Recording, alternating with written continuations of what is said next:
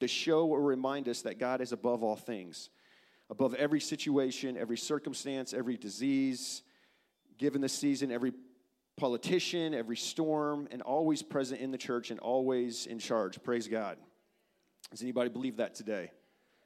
Praise God. The Bible is one of God's gifts, greatest gifts to us, because we can look through it and see firsthand accounts from others that have similar situations. Praise God. Has anybody been in a situation and you thumb through the Bible to find somebody, hey, has anybody ever gone through this? Am I alone? And so you might be listening here or online, and you may be asking yourself, hey, where is God in this circumstance? Where is God in this situation? Where, you know, where is he? What's he doing? I can't, I can't hear him, I can't feel him. And so we don't really have to look too far into the Bible before we get to the story of Job. How many's ever read the story, the book of Job? Right, so we know that Job, he lost everything. Lost his kids, lost his livelihood, his animals, a lot of his servants. Uh, his wife was spared, so I don't know what that means. No, I know what it means. It, mean, it means, it means we need a good woman in our life. Praise, that's what it means. It means we need a good woman in our life to help us. Unfortunately for Job, he, she, his wife had a little lapse in judgment and was trying to get him to curse God and die. And, but no, we need a good wife. Praise God. And he didn't lose his life, but Job literally lost everything else. And so I look at, you know, I look into the audience and I kind of know a lot of you and I know a lot of your stories. And, and most of us, we've never lost everything. You know, we've never lost all of our kids, all of our, our livelihood, our homes, you know, everything that we would hold dear or, you know, consider uh, worth holding on to from worldly standards. You know, we've probably never been where Job has been. Um, but we can, we can look at Job's life and be like, man, this guy, he lost it all. And so we can at least compare ourselves a little bit uh, to Job because we've all been in different situations where we've lost things or where we've wondered where God was. And so, toward the end of Job, we pick up in a conversation that Job is having in Job chapter 23, verses 8 through 12. And Job says, Behold, I go forward, but he is not there, and backward, but I cannot perceive him. On the left hand, where he doth work, but I cannot behold him. He hideth himself on the right hand, but that I cannot see him. So we've all been here. Has anybody ever tried to go forward? You're like, I just know I need to go forward. And I know God's, he, he, you know, Paul said, hey, I'm forgetting those things which are behind, I'm going to press forward. And we try to go forward, and we're like, well, God, I, I still don't feel you. I, I don't see you. And so we're like, we look to the left hand, and we're like, God, I know you're working in the world. I think. I just, and he's not, you know, you can't feel him, can't see him. You look over on the right hand, and and you're like, no, maybe never mind. I'm not going to look over there. And then you're like, maybe I'll turn back. And, and you just, just, God's nowhere to be found uh, and you can't see him, you can't perceive him. Uh, he's just, he's not there. But thank God the Bible doesn't just stop there. He continues on in verse 10, he says, But he knoweth the way that I take. When he hath tried me, I shall come forth as gold. And the question would be is how could Job be so confident that when after he's tried, he could become come forth as gold? And this is the key in verse 11 and 12. He says, My foot hath held his steps. His way have I kept and not declined. Neither have I gone back from the commandment of his lips. I have esteemed the words of his mouth more than my necessary food. And so, Job, at the end of all of this, and maybe even before all of the things that had happened to him, Job had a wonderful understanding that God is above all things, that God is in charge, and that no matter what I'm going through, hey, I just got to hold to the words of his mouth. I need to his word has got to be more important than my necessary food for the day. Praise God. All right, this is a 30 uh, part question. Locate this verse. And Jesus came and spake unto them, interruption. Does anybody have any ideas where this verse in our Bible would be located? And Jesus came and spake unto them, interruption.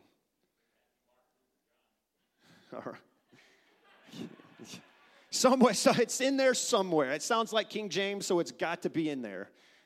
Yes. Right, so this could be anywhere in the Gospels. but this would be the last time Jesus would speak with them like this. And in verse 20 or in verse 18 of Matthew 28, Jesus said unto them, All power is given unto me in heaven and in earth. And usually we're pretty okay with the in heaven piece. We, we never look up into heaven and be like, well, you know, I mean, we just sort of kind of just give it to God that, you know, yeah, God, you're in control of the heavens. We just kind of move on and don't really think much of that. But the in earth part, sometimes we're like, you know, we look around and we're like, God, are you, you know, God, are you really in control down here? Do you know what's going on? You know, do you know what they did? Do you know what they said? Do you know what people are doing? You know, God, where are you? But Jesus said, hey, all power, all power is mine. Not just a little bit, not just some of it, not just sometimes, but all times, Jesus has all power. Praise God. And so no one has any power other than what God has allowed for a given purpose or season. And I was thinking that, you know, you know, James and Sarah Chester, they have all the Broncos Peyton Manning jerseys, which means nobody else has Peyton Manning jerseys. so if you ever see them wearing one, you know that they ran out of laundry and they need help with their laundry. Praise God. But Jesus has all the power. And he continues on, he says, and because Jesus has all the power, he says, Go ye therefore and teach all nations, baptizing them in the name of the Father and of the Son and of the Holy Ghost. Verse 20 says, Teaching them to observe all things whatsoever I have commanded, and lo, I am with you always, even unto the end of the world. And to which the apostles may have, you know, asked, you know, hey Jesus, what about my earth, this earthly kingdom that I thought you were going to set up? What about, you know, all of the, you know, everything that's going on right now? You know, we're still under, you know, Roman rule, Roman persecution. And to which Jesus would have replied and is still replying 2,000 years later. Verse 18, he says, All power is given unto me in heaven and in earth. And so go do what I told you to do. Go teach, go baptize, observe all the things and then he rem- would remind us again that I am with you always, always, even to the end. No matter what happens in between, no matter what's happening right now, I'm going to be with you because I have all the power until the end. Praise God. Paul to the church in uh, Philippi, he said in Philippians chapter 2, verses 9 and 10, he says, Wherefore God hath highly exalted him and given him a name which is above every name, that at the name of Jesus every knee should bow of things in heaven and things in earth and things under the earth. This verse references things in heaven. And obviously, when we think about heaven, we're like, you know, angels. But things, meaning even the heavens itself, are subject to the name of Jesus. Disease, sin, hell, even death itself are subject to the name of Jesus. There is power in the name of Jesus Christ. Praise God. And not just power, but all power. Not just a little, not just some, not just sometimes, but all the time and all power. And this power lies in the fact that all the Godhead was and is in Jesus. Jesus wasn't a piece of God, a part of God, co equal with God, but was the one true God clothed behind a veil of flesh so that he could dwell among us. Praise God. And so that we could behold his glory, the glory as the only begotten of the Father, full of grace and truth. Praise God. Colossians 2, in uh, 9 through 15, it says, For in him, this is talking about Jesus, dwelleth all the fullness of the Godhead bodily. And I think when Paul was writing this, I don't think he was thinking about that there would need to be future councils, hundreds of books written.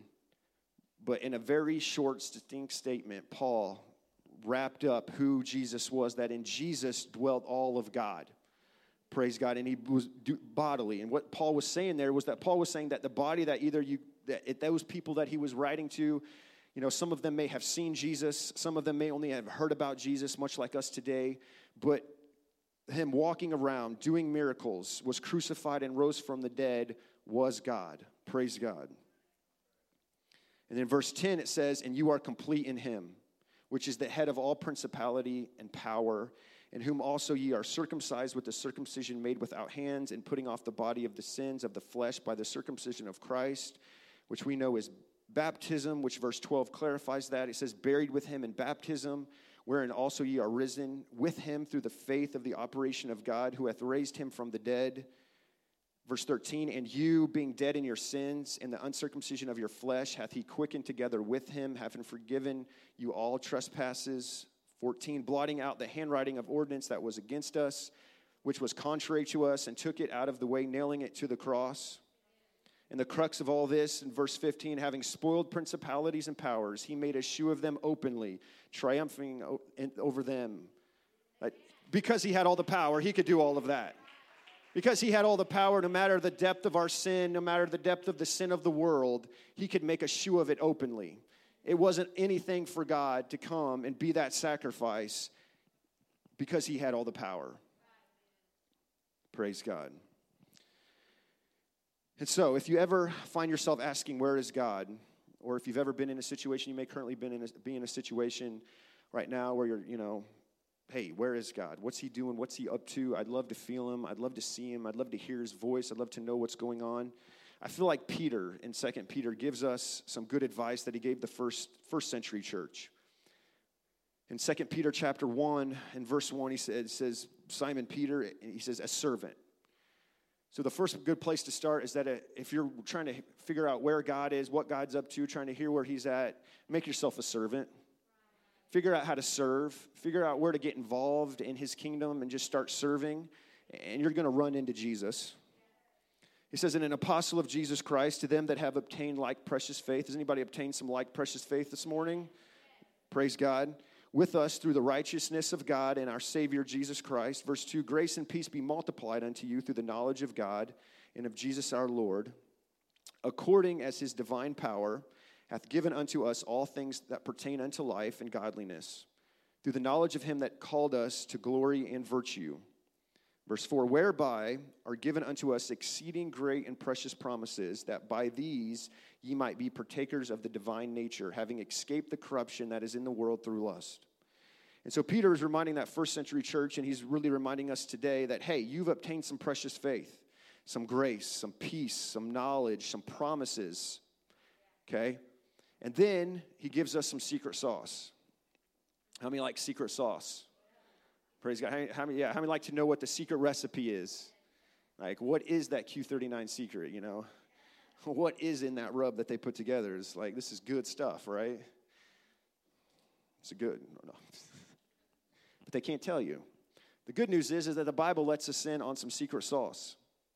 And in verse 5, it says, Besides this, besides this precious faith, besides all of these promises, this knowledge, this grace that's been given unto us, Peter says, giving all diligence, add to your faith. And so, what Peter's saying here, he's saying, don't focus on your problems. Don't focus on the fact that you can't hear God, that you're maybe questioning whether He's got all the power or not. He says, but focus on your faith. Don't focus on what the negative things that are going on, but focus on your faith. And to your faith, add to it. And he says, add virtue. And so, what this word virtue here in the Greek it is encompassing a behavior showing high moral standards in thought and feeling and action, and it encompasses, and it encompasses a, this spirit of modesty and purity. And in the Greek, if you ever looked at this Greek word, virtue, it, it looks almost like the English word appetite. And if you think about that, well, that, you know, often, oftentimes what we feed ourselves is often what we become.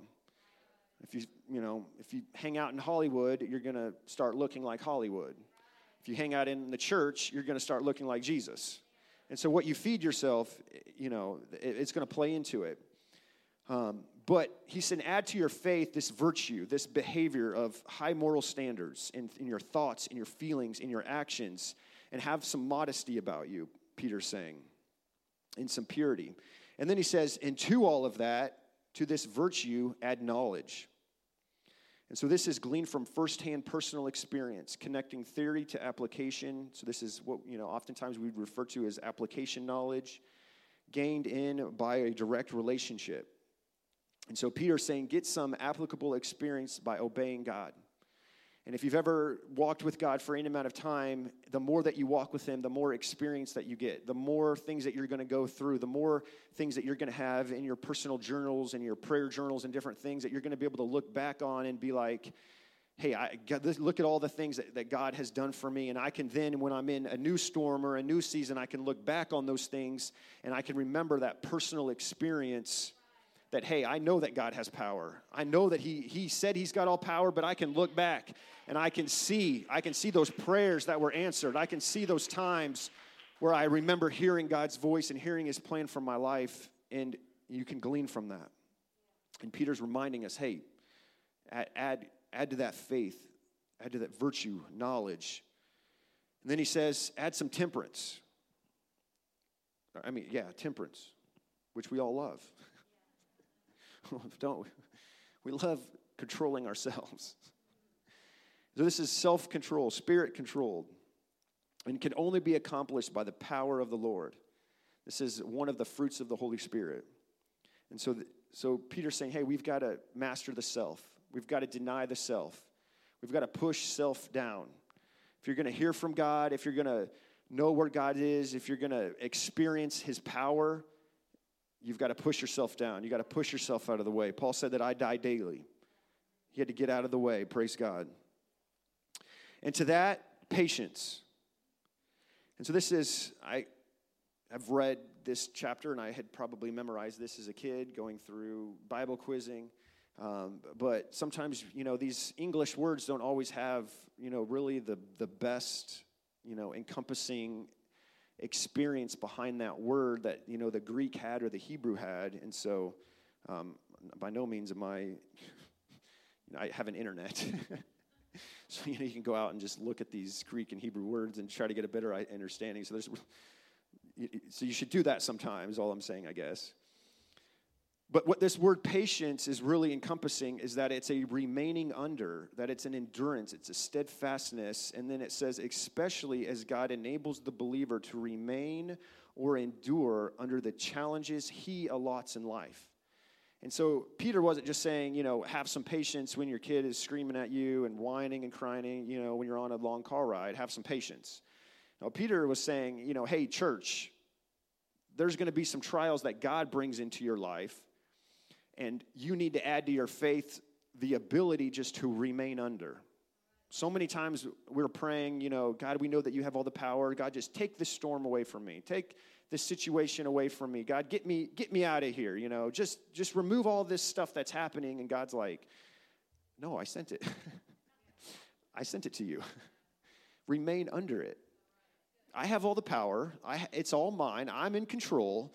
You just need to remain under it. Just trust that I have all the power and remain. And then he says, and to this remaining, add some godliness. And this is a, someone's inner response to the things of God, which shows itself in godly reverence, a God heart response. And so this is going to naturally express itself in reverence for God. You know, the things that God calls sacred, we're going to start calling sacred. The things that God is displeased with, not happy with, are going to be the things that we're not going to be happy with. And so Peter's saying, add this to your faith. And then in verse 7, he says, uh, into this godliness, brotherly kindness, which often, you know, we're usually, for the most part, you know, we've all, we all have our moments, and I'm just as guilty. And, and, and because I'm transparent, you guys get to hear a lot about those. I'm sorry. It helps me. It helps my wife. she has to live with me. Um, praise God. Um, but affectionate for fellow believers. God wants us to love each other. Praise God. And turn and look next to each other. God wants us to love each other. Okay, and we need to add that to our faith. Okay, it's not just faith that we need to have, but we need to add some things to our faith, and one of those is loving each other. And not only loving each other, which usually is really easy to do, you know, unless you just do something that I don't agree with, um, but loving people that aren't fellow believers, the people that we live next to in our neighborhoods, the people that we work next to on our jobs, that this is an agape love uh, that God is calling us to. The, God, the, the kind of love that God loved us when we were sinners with. Um, and so this is a love that despite who they are, what they are, what they look like, what they've done, what they haven't done, what they've said, what they haven't said, we have to love them. And then he says, For if these things be in you and abound, they make you that ye shall neither be barren or unfruitful in the knowledge of our Lord Jesus Christ. But he that lacketh these things is blind and cannot see afar off, and hath forgotten that he was purged from his old sins. Wherefore, the rather, in verse 10, he says, Brethren, give diligence to make your calling and election sure. And then the secret sauce is, is for if ye do these things, ye shall never fall. And sometimes when we get ourselves into these life situations where we start, God, where are you? What are you doing? Do you really have all the power? As we stand this morning, we just need to start adding to our faith. And if we can learn to get ourselves in this cycle of adding to our faith the things that Peter's talking about here, sometime, at some point in doing that, you're going to run into Jesus. you're going to run into his power. You're going to run into the word that he gave you, praise God, or you're going to run into that promise, those great and exceeding promises that God had that he's spoken to. You're going to run into those, praise God. Thank you, Jesus.